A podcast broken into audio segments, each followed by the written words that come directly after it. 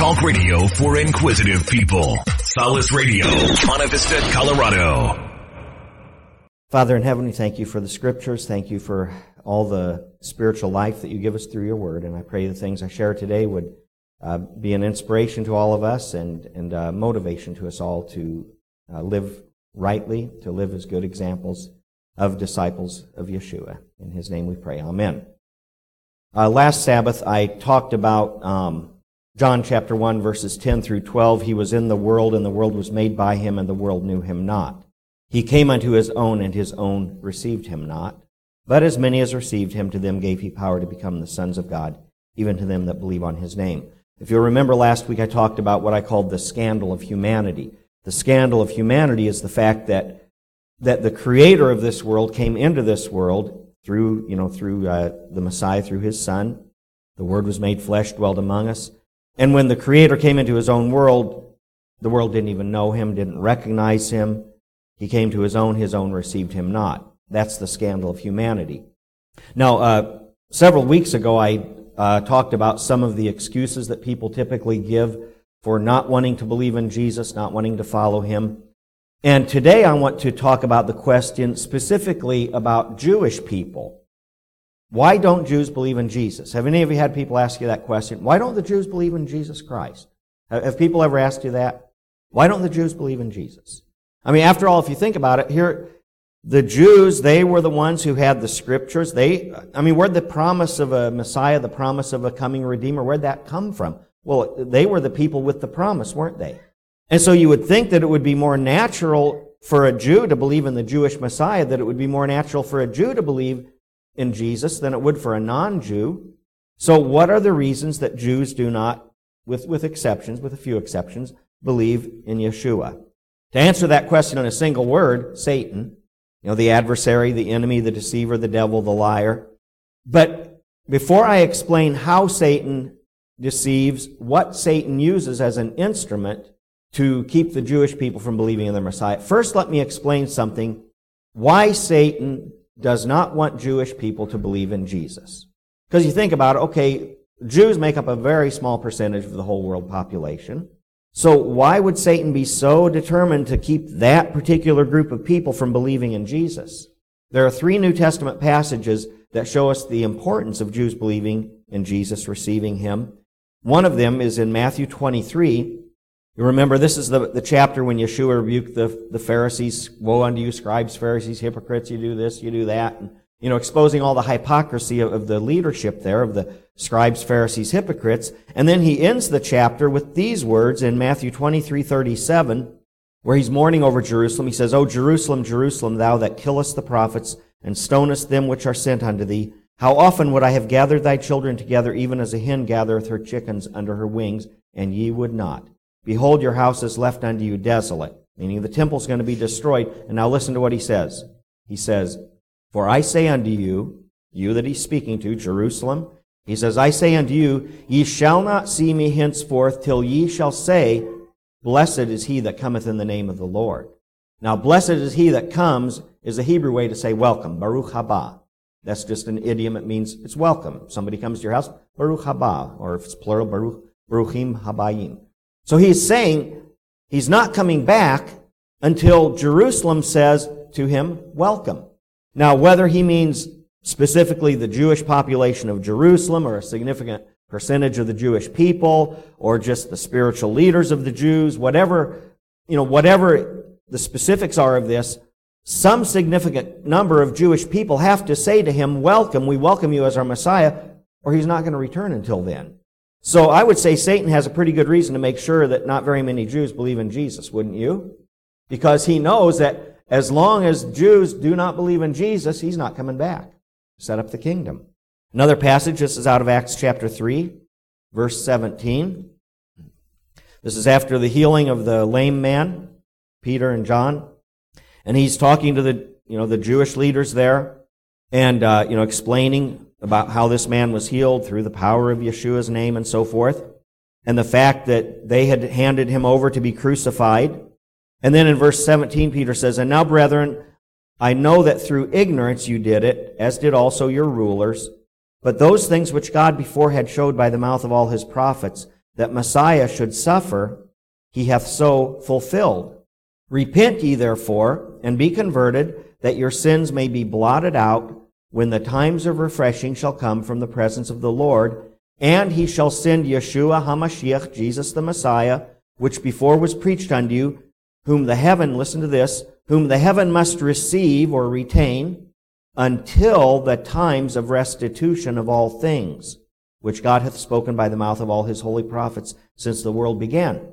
So Peter's talking here about the fact that you know, he's ascended to heaven and the heavens are going to retain him until this time of restitution or restoration. And, and this time of restoration is contingent upon the repentance of the Jewish people. Because he's calling the Jewish people specifically, repent ye therefore. And then this will be the, then the times of restoration, and then he will send the Messiah back. So I would say Satan has a good reason to make sure Jews don't believe in Jesus, wouldn't you? One other passage, Romans 11, 11. Paul says, talking about the, the fact that the Jewish people did not recognize their Messiah. I mean, some of them did, a lot of them did, but the leadership, for the most part, did not. And Paul says, I say then, have they stumbled that they should fall? God forbid, but rather through their fall, salvation has come unto the Gentiles. So because the Jewish people, for the most part, did not receive him, God says, okay, the Gentiles are going to receive him. And then listen to what he says to Gentiles. He says, for to provoke them to jealousy. So God, it's like the, the Jewish people, for the most part, didn't want Jesus.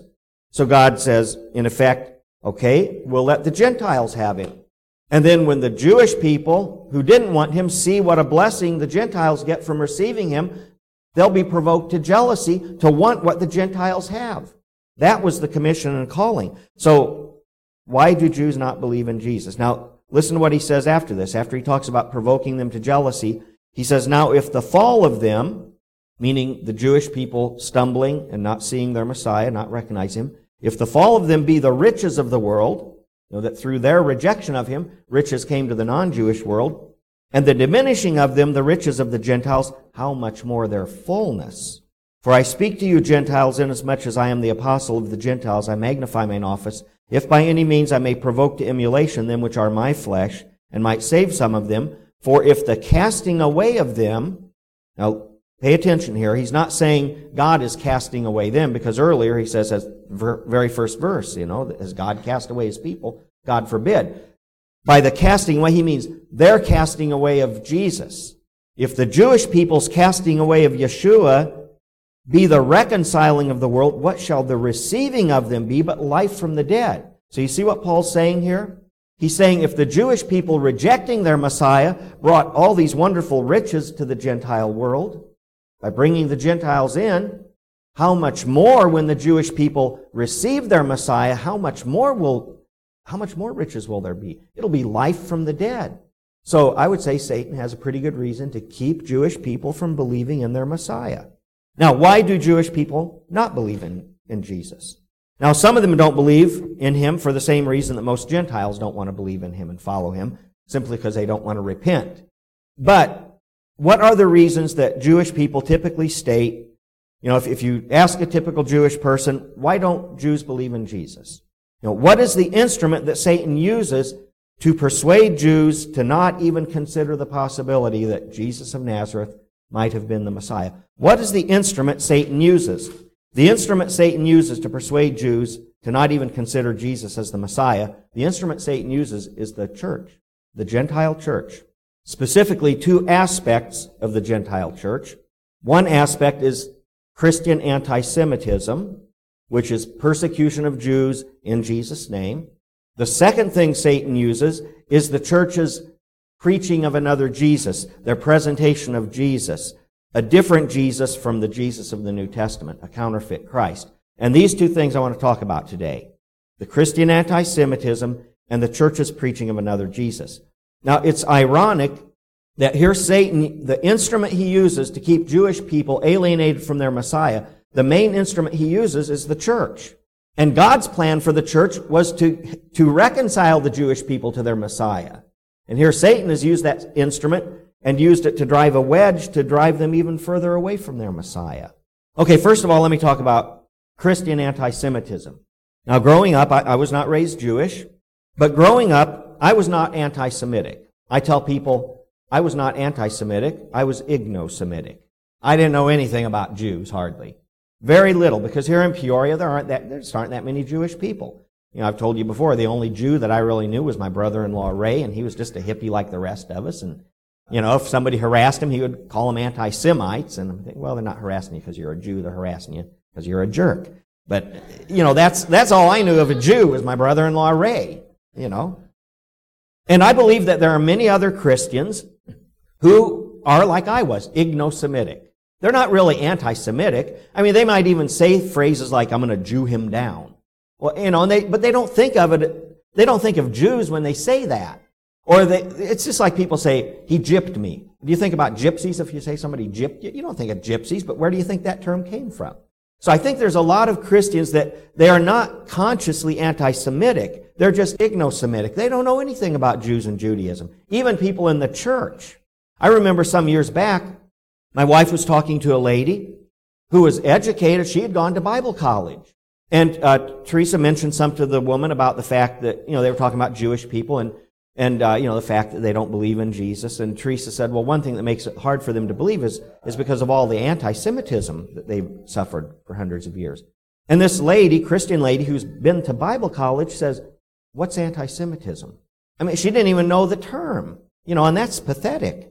Now, Christian anti-Semitism, as I said, anti-Semitism means we're talking about persecution of Jews in the name of Jesus. Persecuting Jews because they won't believe in Jesus. That's anti-Semitism, Christian anti-Semitism. And uh, one writer pointed out that there are basically three stages of anti-Semitism.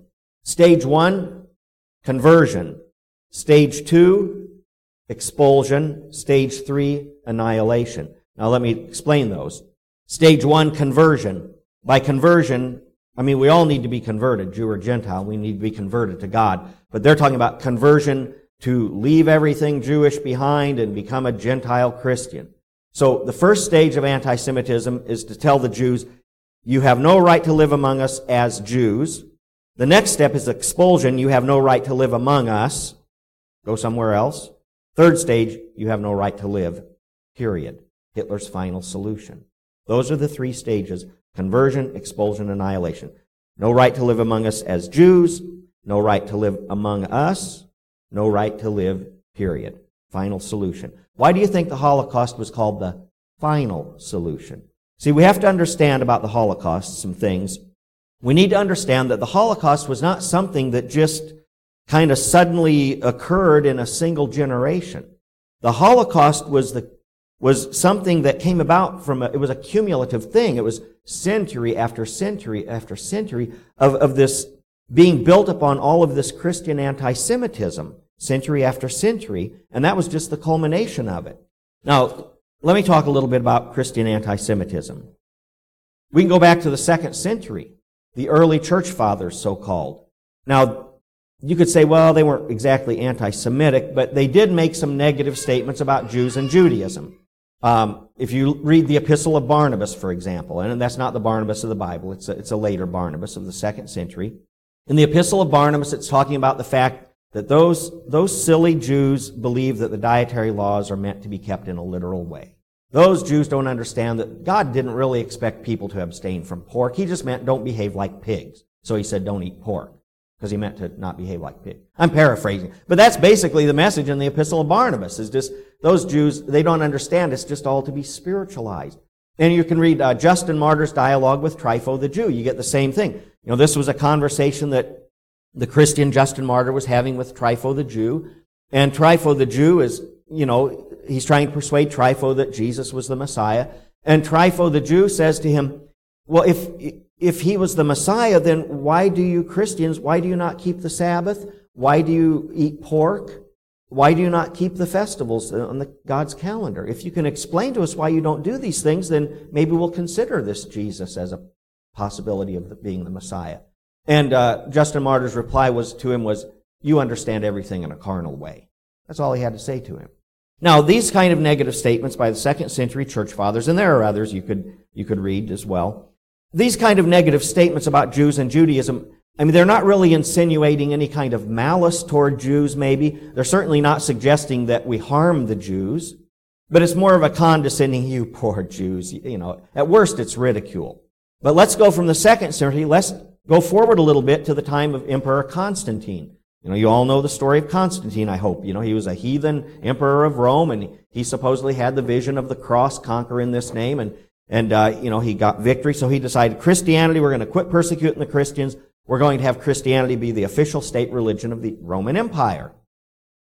Now, I think that was 312 or 316, I forget. But then in the year 325, they had the Council of Nicaea. Church leaders come together. One thing they wrote, they, one decision they made at the Council of Nicaea was this. They said, let us have nothing in common with the detestable Jewish crowd. Detestable, you know, detest means hate. Let us have nothing in common with the detestable Jewish crowd. They were talking about calendar issues. You know, Passover date, date for the Sabbath, Saturday or Sunday. That was one of the reasons they decided to, we don't want Christians keeping Sabbath on seventh day. We want Sunday to be the day. That's 325 AD. Let's fast forward a little bit to the time of John Chrysostom, who lived from 349 to 407. John Chrysostom, Chrysostom means the golden mouth because he was such an eloquent preacher, the greatest preacher of his day. Now, he said many beautiful, wonderful things about the Lord, but you know what he said about the Jews? Here it is from his sermon. This is what he says about Jews. Such animals, when they are unfit for work, become fit for the slaughter. It was this fate then that the Jews suffered. In making themselves useless for work, they became fit for the slaughter. Do you have to join in greeting them and exchange a scant word?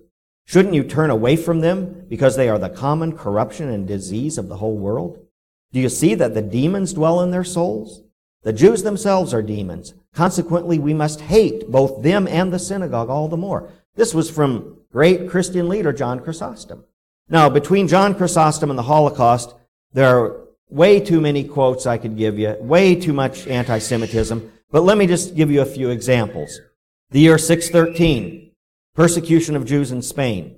All Jews who refused to be baptized had to leave the country. A few years later, the remaining Jews were dispossessed, declared as slaves, and given to pious Christians of position. All Jewish children seven years and over were taken from their parents, given to receive a Christian education. The year 1096, the First Crusade, as the Crusaders were making their way to the Holy Land in Germany along the cities on the Rhine River alone, 12,000 Jews were killed by the Crusaders. Why? Because they were Jews. Year 1121, the Jews were driven out of Flanders. Uh, the years 1146 and 47, the beginning of the Second Crusade. The French monk Rudolf called for the destruction of the Jews as an introduction to the Second Crusade. Now, fortunately for the Jews, there was a, another Christian uh, monk named Bernard of Clairvaux who, you know, tried to tone it down. He was somewhat of a friend of the Jews, but even this friend of the Jews, Bernard of Clairvaux, said about the Jews, he called them an evil seed with a stupidity bestial and more than bestial and intelligent, coarse, dense, and as it were bovine. I mean, this guy was one of the guys who was friendly to the Jews. And a contemporary of Bernard was Peter the Venerable, another man who's considered the most beautiful, wonderful, peace-loving Christian of his generation, said, Truly I doubt whether a Jew can be really human. I lead out from its den a monstrous animal and show it as a laughing stock in the amphitheater of the world, in the sight of all the people. I bring thee forward, thou Jew, thou brute beast, in the sight of all men. These were the wonderful church leaders. Then, of course, the Crusaders, they got to Jerusalem, and they were fighting the Muslims primarily. But while they were there in Jerusalem, the Jews all fled to the synagogue. So what did the Crusaders do? With all the Jews in the synagogue, they set the synagogue on fire and surrounded the synagogue singing the hymn, Christ we adore thee, with the crosses on their breast and holding crosses aloft. Now, I'm not making this stuff up. You can read this stuff in history books. You can go to any library probably and and find, or Barnes and Noble, find some books on this stuff. I mean, I've got here, this is from way back in 1983, a calendar of Jewish persecutions. It just kind of gives some of the highlights of, of Jewish persecution by Christians. And, you know, you can go through, you can read about, I mean, some of it's too gory to even talk about. It. I've got this book here. I don't know if any of you have seen this book by Michael L. Brown, a Jewish believer. Our hands are stained with blood. It's about the history of Christian anti-Semitism. I mean, it talks about Christians, you know, taking Jews, not just expelling them, burning them at the stake, mutilating them, beheading them, butchering them, rapes, not just of single, of entire communities. entire villages of Jews being burned alive, forced conversions, 1478, Spanish Inquisition, to torture, you know, the, the Spaniards said, you know, if you Jews want to stay here, you got to convert, become Christian, become Roman Catholic. And some of them did, but then they would secretly do their Jewish stuff because they were just doing an out, external conversion. And so to, if they suspected the Jew of still secretly keeping Passover, still secretly abstaining from pork, still secretly eating unleavened bread during Passover, they would torture them to get them to confess. And then if, if a Jew who had converted, if he got caught doing some of that Jewish stuff, which was really biblical stuff, if he said, I want, uh, you know, okay, I'll stop doing it, I'll, I'll come back to the church, they would have to go through this. This is out of Michael Brown's book. If they wanted to come back into the church, they had to be paraded through the streets, men and women alike, bareheaded, barefooted, and naked to the waist. The procession headed by a group of monks. They held unlit candles in their hands, the Jews did, indicating they were yet in spiritual darkness. They were marched through the city till they arrived at the cathedral. A chaplain would make the sign of the cross on the foreheads of these Jews, many of whom had been prominent citizens and respected leaders of their city. Then he would recite these words, Receive the sign of the cross which you denied and which being deluded you lost. And then uh, there would be a sermon, and then they were to be whipped in procession on each of the following six Fridays, naked to the waist, bareheaded, barefooted, and they were to fast on each of those six Fridays, and they were disqualified for the rest of their lives from holding office, benefice, or honorable employment. You know, typical, typical treatment of the Jews in Spain. So the culmination of all this century after century of these sorts of things, the culmination of the church's anti-Semitism was the Holocaust. The Nazis and their concentration camps and the six million Jews. Now, you might be thinking to yourself, yeah, but, but, but Daniel, the Nazis weren't real Christians. Well, I know that and you know that. But what is a Jew supposed to think? I mean, think about this. What is a Jew supposed to think? Prior to the Holocaust, you had century after century after century of bloody, butchering persecution done in the name of Jesus. And the Nazis were church-going people. Most of them, they were professing Christians, Lutherans or Catholics or whatever. They were a church-going culture. And the motto of the German Christians, and this is out of Eerdmans' Handbook to the History of Christianity, the motto of the German Christians was, quote, the swastika on our breasts, the cross in our hearts. Also from the same uh, Christian book, it says a German pastor named Leutheuser said, said these words. He said, Christ has come to us through Adolf Hitler. We know today the Savior has come. So what's a Jew supposed to think? I mean, we can say, well, those guys weren't real Christians. But what is a Jew supposed to think? At the Nuremberg war crimes trials, when the, you know, the Nazis were put on trial for the war crimes, you know what they did to defend themselves? They quoted from Martin Luther, the great reformer the father of the Protestant Reformation. They said, hey, we're just doing what Luther said to do. Martin Luther said this, and this is not some internet rumor. This is straight out of Martin Luther's writings. You can go to the library and get them. Martin Luther said of the Jews, he said, this is how you deal with the Jews. He said, first, their synagogues should be set on fire. Secondly, their homes should likewise be broken down and destroyed. Thirdly, they should be deprived of their prayer books and Talmuds. Fourthly, their rabbis must be forbidden under threat of death to teach anymore. Fifthly, passport and traveling privileges should be absolutely forbidden to the Jews. Sixthly, they ought to be stopped from usury.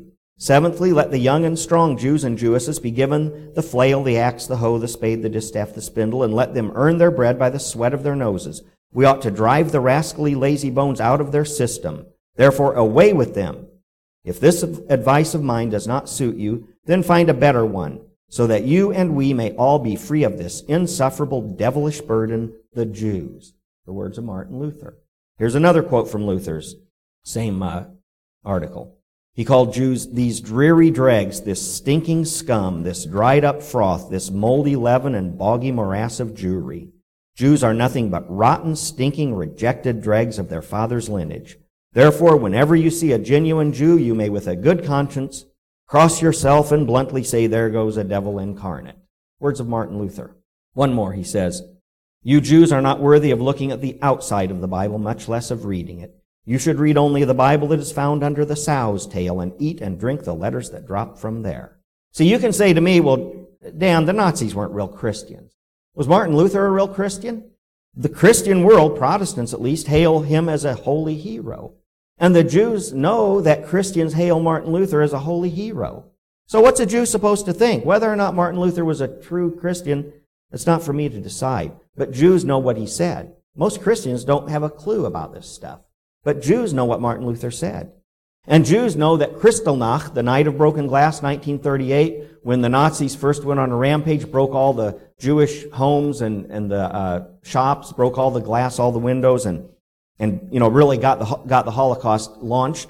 They chose to do it on November 9th in honor of Martin Luther's birthday. So what is a Jew supposed to think?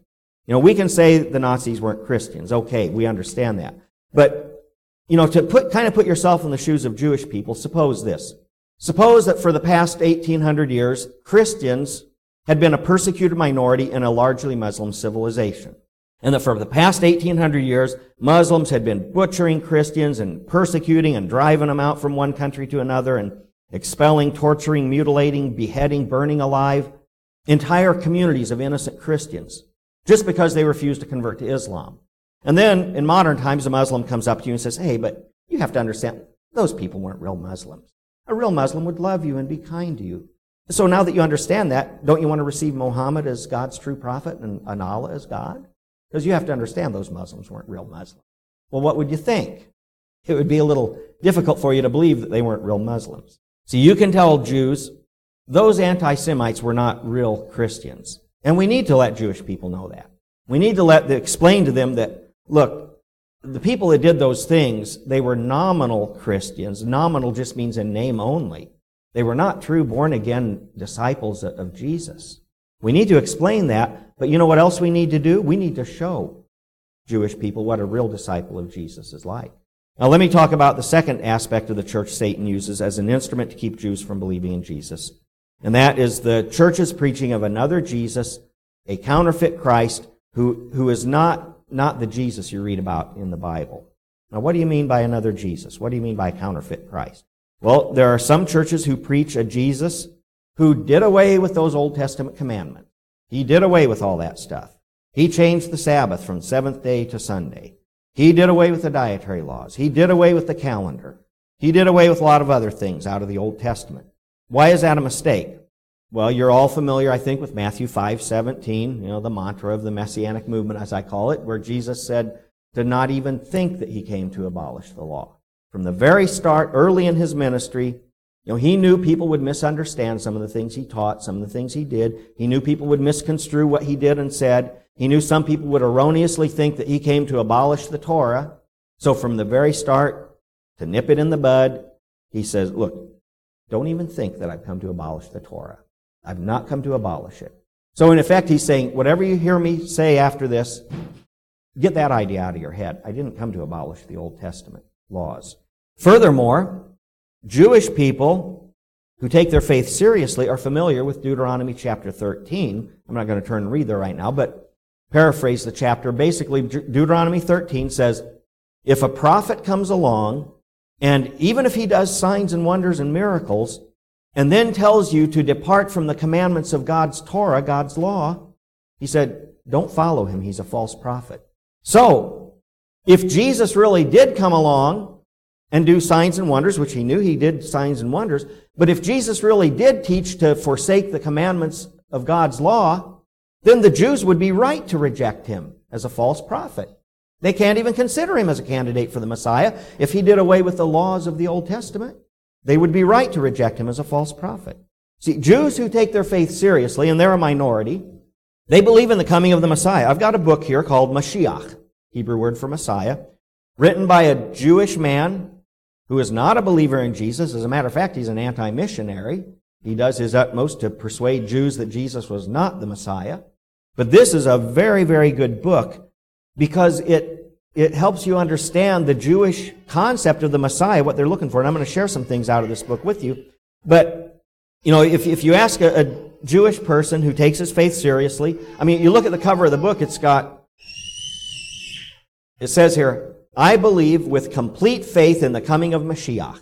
This is one of the 13 principles of the Jewish faith. One of the 13 things that a Jew is, you know, to be a good Jew, he's required to believe. I believe with complete faith in the coming of Mashiach. Though he tarry, nonetheless, I await him every day that he will come. So they are expecting him to come. Now, if you ask a, a, a Jewish person, how, how, do, how are you going to recognize the Messiah? How are you going to know who he is when he comes? Their answer is, whoever comes along and does the things that the Messiah is supposed to do, that man will be the Messiah.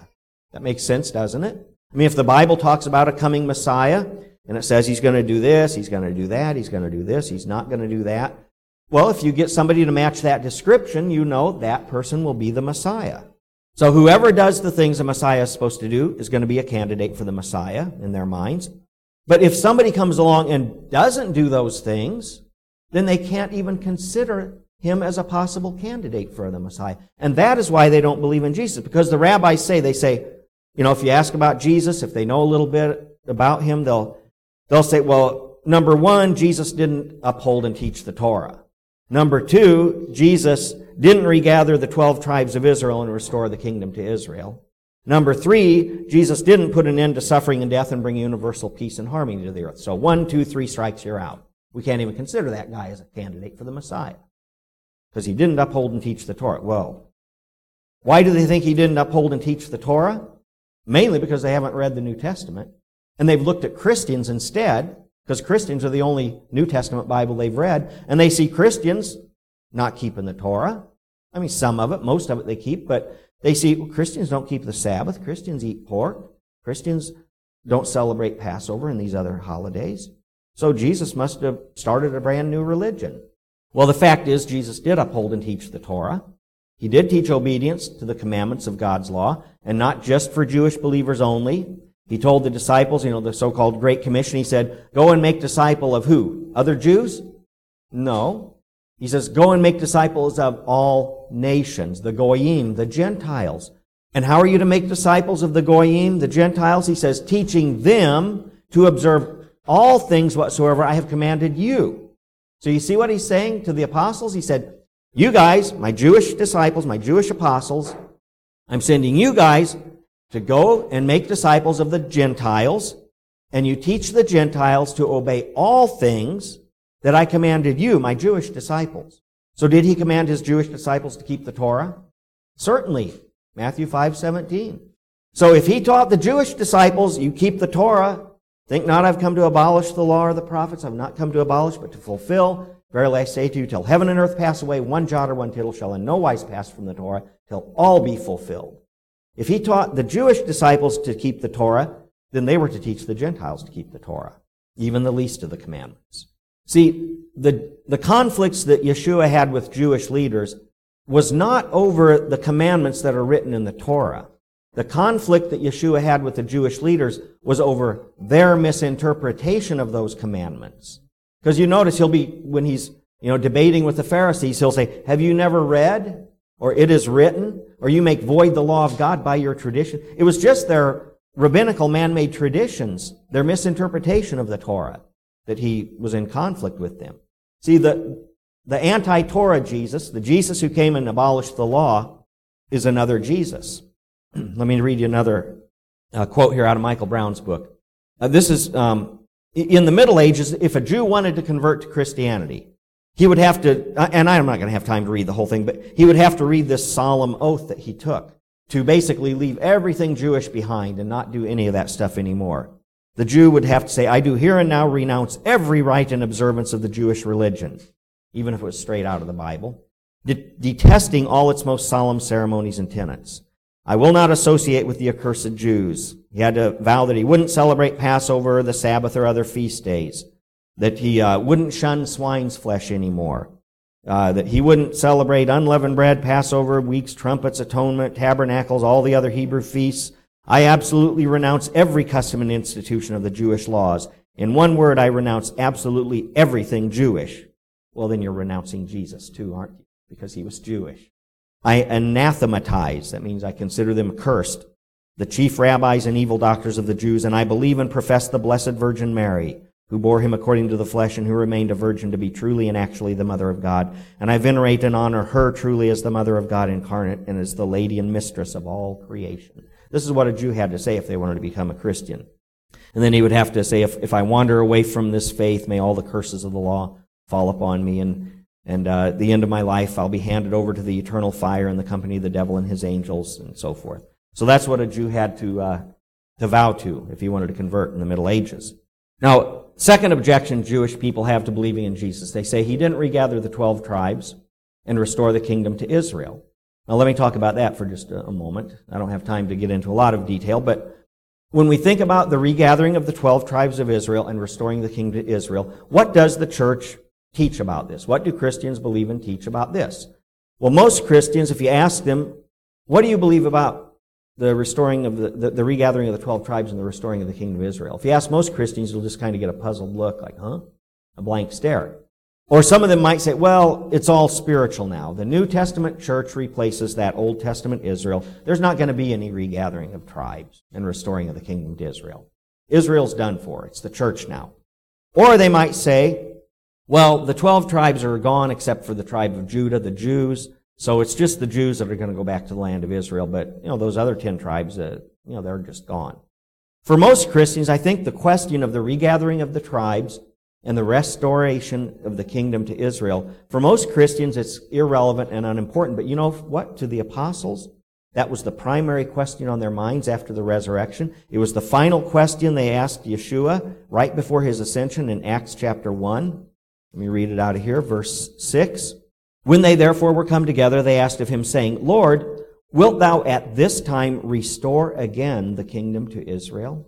And he said unto them, the church is replacing Israel. Forget about it. No. He said, It is not for you to know the times or the seasons which the Father hath put in his own hand, but ye shall receive power after that the Holy Ghost is come upon you, and ye shall be witnesses unto me both in Jerusalem and in all Judea and in Samaria, and unto the uttermost parts, part of the earth. And when he had spoken these things while they beheld, he was taken up, and a cloud received him out of their sight. So the very last question before his ascension was, Lord, will you at this time restore the kingdom to Israel? Now notice they didn't say, will you at this time drive the Romans out of Judea and restore the kingdom to Judah? That wasn't their question. Their hopes included the tribe of Judah and the territory of Judea, certainly, because that's part of Israel. But their question concerned not just the Jews, not just the tribe of Judah, but all the tribes of Israel, all the territory of Israel, all the kingdom of Israel, all 12 tribes. See, they understood the importance and the necessity, they knew that one of the jobs of the Messiah, one of the things the Messiah has to do is regather the 12 tribes and restore the kingdom to Israel. They knew that's one of the jobs of the Messiah. They knew Jesus was the Messiah, and they knew he hadn't done that yet. So they, so is that the next thing on the program that you're going to do? And he didn't say, I'm not going to do. it. He just said, it's not for you to know the times. But they did understand the, the importance and necessity. And you know what? Jews today understand that too. This book right here, written by a anti-missionary, he talk, he writes in here about that. He's got a couple pages here, the ingathering of the exiles of Israel. You know, he quotes from Deuteronomy 30, Isaiah 11, Isaiah 43, Amos chapter 9, raise up the tabernacle of David which has fallen, which the apostles quote in Acts 15. You know, that has to do with the Gentiles and the tribes coming back uh, through the Gentiles coming to faith in the Messiah. Jeremiah 23, Ezekiel 39. And then he writes this, he says, listen to what this writer says. The ten tribes of the northern kingdom of Israel, exiled by the Assyrians before the destruction of the first Beit HaMikdash, the temple, and dispersed beyond the river Sambatyon and the mountains of darkness, will also return. So, Jewish people who take their faith seriously, they know the ten tribes have to return. The tribe of Judah has been returning for a hundred years or so, but they know the other tribes somehow, wherever they are, whoever they are, they've got to return. He says, this divine promise of the return and restoration of Israel is unconditional. It will occur even if the people should not want to return. And then he quotes here from uh, Ezekiel. And then uh, later on in the book, let me read uh, one other thing. He, he points out, he says that, because you see, where are the ten tribes? You know, they got carried away into Assyria. After some time, they intermarried, they assimilated, and where are the descendants of the ten tribes today? Hosea said they would be numerous like the sand of the sea. Where are they? Well, some of them might even be in this room and not know it. Some of them might be across the street. Some of them might be in France or Italy or Russia or Asia. We don't know, but God knows where the descendants of the ten tribes are. And the ten tribes, you know, Peter and Paul quote from Hosea's prophecy, Hosea chapter 1, which I don't have time to get into telling Gentile Christians that Hosea's prophecy about the tribes being reclaimed is fulfilled through you, through Gentiles coming to faith in Israel's Messiah. Now, it doesn't necessarily mean every Gentile who comes to the Messiah is descended from the tribes, but it means that some of them are, and however many it is, whether it's 99% or less than 1%, as far as God's concerned, it's enough to fulfill the prophecy that that's how the ten tribes are being regathered. So, see, what we need to understand is that, and, and to explain to Jewish people if they bring this up about, well, if Jesus was the Messiah, why didn't he regather the 12 tribes? Our response should be that he is the one to do it. And he started doing it when he died on the cross and sent his apostles on the Great Commission to go to all the nations. Because where are the descendants of the ten tribes? They're among the nations. That's where they are. So the gospel has to go to the nations, and then through that, the, the 12 tribes will be regathered and restored to Israel. And um, I think it was a couple of weeks ago, Art read from, from John's gospel, where uh, this is out of John 11 49, where the high priest is prophesying, Caiaphas being the high priest. That same year said to them, when they're discussing, you know, what are we going to do about this problem with this Yeshua guy, and Caiaphas said, You know nothing at all, nor consider that it is expedient for us that one man should die for the people, and that the whole nation perish not. And this spake he not of himself. So he was speaking prophetically without even knowing it. But being high priest that year, he prophesied that Jesus should die for that nation. And listen to this. And not for that nation only, but that also he should gather together in one the children of God that were scattered abroad. Who are the children of God that are scattered abroad? They're the descendants of the ten tribes that are out there among the Gentiles, scattered everywhere. And so Jesus' death, yes, it was to atone for our sins and give us eternal life. That's the primary thing. But it's also that through the gospel, the, the descendants of the tribes, the 12 tribes are going to be regathered. And then uh, back in chapter 10, verse 16, the Lord said, um, Other sheep I have which are not of this fold. This fold meaning the Jewish fold. It's not just the Jewish fold. I've got other sheep. Them also I must bring, and they shall hear my voice, and there shall be one fold and one shepherd. And this idea of one fold and one shepherd, go back sometime, read Ezekiel chapter 37, and it'll make sense. Where it says these two, you know, the Judah and the, the northern tribes are going to be reunited. So Yeshua started regathering the 12 tribes. He started the restoration of Israel. It's still in process, and he's going to complete the job. And I don't claim to know all the details of exactly how it's going to occur. You know, I'm not some, you know, little chart maker with end time prophecy, but I do see what's happening now in our generation, and I do see what the Bible says. But you know what? As long as the church denies this, as long as Gentile Christians view the church as some, something that's a separate entity, separate from Israel, instead of being a part of Israel, the Jews are going to continue to re- reject Jesus as a possible candidate for the Messiah. So we need to see that, like, you know, the uh, verses that Jim read earlier from Ephesians 2, that you are formerly Gentile, formerly alienated from the commonwealth of Israel through your faith in Israel's Messiah. You are now a part of Israel. But as long as the church doesn't think of themselves as part of Israel, as long as the church thinks, well, Israel, that's the Jews over there, and the church, that's us over here, and they're two separate, distinct entities, well, then you don't have the regathering of the tribes, and you don't have Jesus as a possible candidate for the Messiah. Now, let me just, uh, third, third objection, and I'll close with this. Doesn't mean I'm going to be done in a minute, but this is the last point I want to make is the, the, the objection that Jewish people have. They say, well, look, when the Messiah comes, he's going to end suffering and death, and he's going to establish universal peace, you know, beat their swords into plowshares, their spears into pruning hooks and all that stuff. And obviously there's still wars and sickness and evil going on since Jesus came, so he couldn't have been the Messiah. Well, we need to explain that Yeshua, he's going to finish the job when he comes back. Now, he finished the work of redemption. On the cross, he said, It is finished. And then he breathed his last. What was finished? Well, the work of redemption, atonement, forgiveness of sins. He obtained all that. That part of his work was finished. But the rest of his work isn't finished yet because he hasn't come back yet to set up the kingdom. So we need to explain to Jewish friends that the Messiah is coming two different times. The first time he came to do the work of redemption, atonement, forgiveness of sins. Second time, he'll bring universal peace. The first time he brings peace in our hearts. Remember, he said to his disciples, uh, my peace, not as the world gives, give I to you, but my peace give I to you. But when he comes back, he'll establish universal peace. now, um, so we need to explain that the Messiah is coming two times. Now, it's interesting that Judaism actually teaches that there are going to be two Messiahs. As a matter of fact, as recently as uh, this is the December 25th to 31 Jerusalem Post, little article here that's a weekly column, Shabbat Shalom, I think it's called, or something. Um, he, you know, he, he, refers to it here. He's talking about Jacob. He says, uh, Thus, patriarch Jacob paved the way for both the Messiah, son of Joseph, as well as the Messiah, son of Judah, who will rebuild the temple and so forth. So he, he mentions it right here. and, it, and it's talked about in this book as well. Um, now, most people, when they talk about the Jewish Messiah, they think primarily of, you know, the Messiah, son of David, who will come as the great king and set up the messianic kingdom and rule over a world in peace and harmony. But the prophets also, you know, they write about a coming Messiah who's going to reign as a king, but they also write about a Messiah who's coming to suffer and die.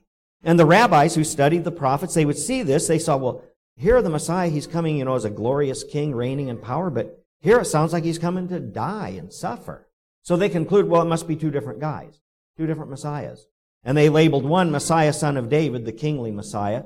The other one they called Messiah, son of Joseph.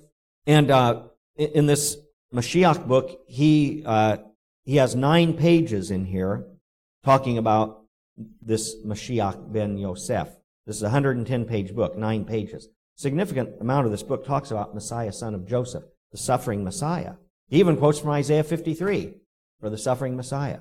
And it's fascinating when you look at the similarities between Yeshua of Nazareth and some of the things the rabbis believe about this Mashiach ben Yosef, Messiah son of Joseph. And as I said, this guy's not trying to make a case for Jesus, he's against Jesus. And yet the things he says about Messiah son of Joseph, you think he was talking about Jesus. So when information comes from a witness who's hostile to your case, it's even more compelling. And the rabbis point to Zechariah 12:10. They say it's a prophecy of the suffering Messiah.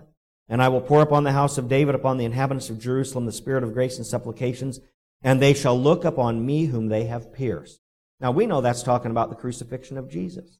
The rabbis say that's talking about Messiah, son of Joseph. They shall look upon me whom they have pierced, shall mourn for him as one mourneth for his only son, and be in bitterness for him. Uh, they say the cause of the mourning in this verse in Zechariah is the slaying of Messiah, son of Joseph. And they say that this Messiah will take upon himself all the guilt of Israel and shall then be slain in the war to make atonement, in such manner that it shall be accounted as if Israel had pierced him, for on account of their sin he has died. They also believe Messiah, son of Joseph, will be resurrected shortly after his death. And they also believe that the spiritual condition of the Jewish people at the time of the redemption, uh, this sequence of events, it's not definite but contingent upon the spiritual condition of the Jewish people. In other words, they say if, if um, if Israel is worthy when this Messiah comes, he may not have to suffer and die. But if Israel is not worthy, he'll have to suffer and die. And uh, they also taught that this Messiah, son of Joseph, would regather the 12 tribes, reunite them. And there's, there's even one statement in here that suggests that Messiah, son of Joseph, he might possibly be the same Messiah as Messiah ben David. They say this, it says, Rabbi Isaac Luria notes that the descendant of Joseph, by being the precursor of the ultimate Mashiach, is in effect Kisei David, the seat or throne of David, that is, of Mashiach. Thus, when praying in the daily Amidah, the standing prayer, speedily, speedily establish the throne of your servant David, one should consider that this refers to Mashiach ben Yosef. So it's almost like they, they believe that it's even possible that Messiah son of David, Messiah son of Joseph might be one and the same person. So this Jewish idea of two Messiahs it just needs a slight adjustment. It just needs to be explained. Look, it's not two different messiahs. It's one person coming two different times, separated by maybe, you know, so far about 2,000 years. Came the first time, finished the work of atonement. He's going to return as Messiah, son of David, and finish the work. And it's interesting, too, in this book that the, pro- the rabbis see the prophet Elijah making two different appearances. Remember John the Baptist came in the spirit and power of Elijah, and second coming, said, I will send the spirit of Elijah. Let me just read that quote real quick, and I'm almost done here. It says, uh, Elijah will make two appearances. First, he will appear with the coming of Mashiach. Then he will be concealed to appear again before the war of Gog and Magog. So they believe Elijah's coming before the Messiah, then he'll disappear, then he'll be revealed again. So, just to close, what do we do about Jewish friends who don't believe in Yeshua? First, don't forget why. Don't forget that, you know, you have a whole history of Christian anti-Semitism that you're dealing with. Understand how Satan has used it. It'll help you understand a little bit why it's so hard for a Jewish person to consider Jesus. Secondly, you have to understand that all that persecution of the past, you can't undo it. I mean, I can't do anything about things that Christians of past generations did. It's done. I can't undo it, but what I can do is acknowledge it and condemn it and show how a true disciple of Yeshua should live and think and walk with the Lord. And then third, understand that if you believe in Jesus, he is Israel's Messiah. If you believe in Israel's Messiah, you are a part of the commonwealth of Israel. So live like an Israelite, a messianic Israelite. And through that, it'll help reunite the Jewish people to their Messiah, Yeshua.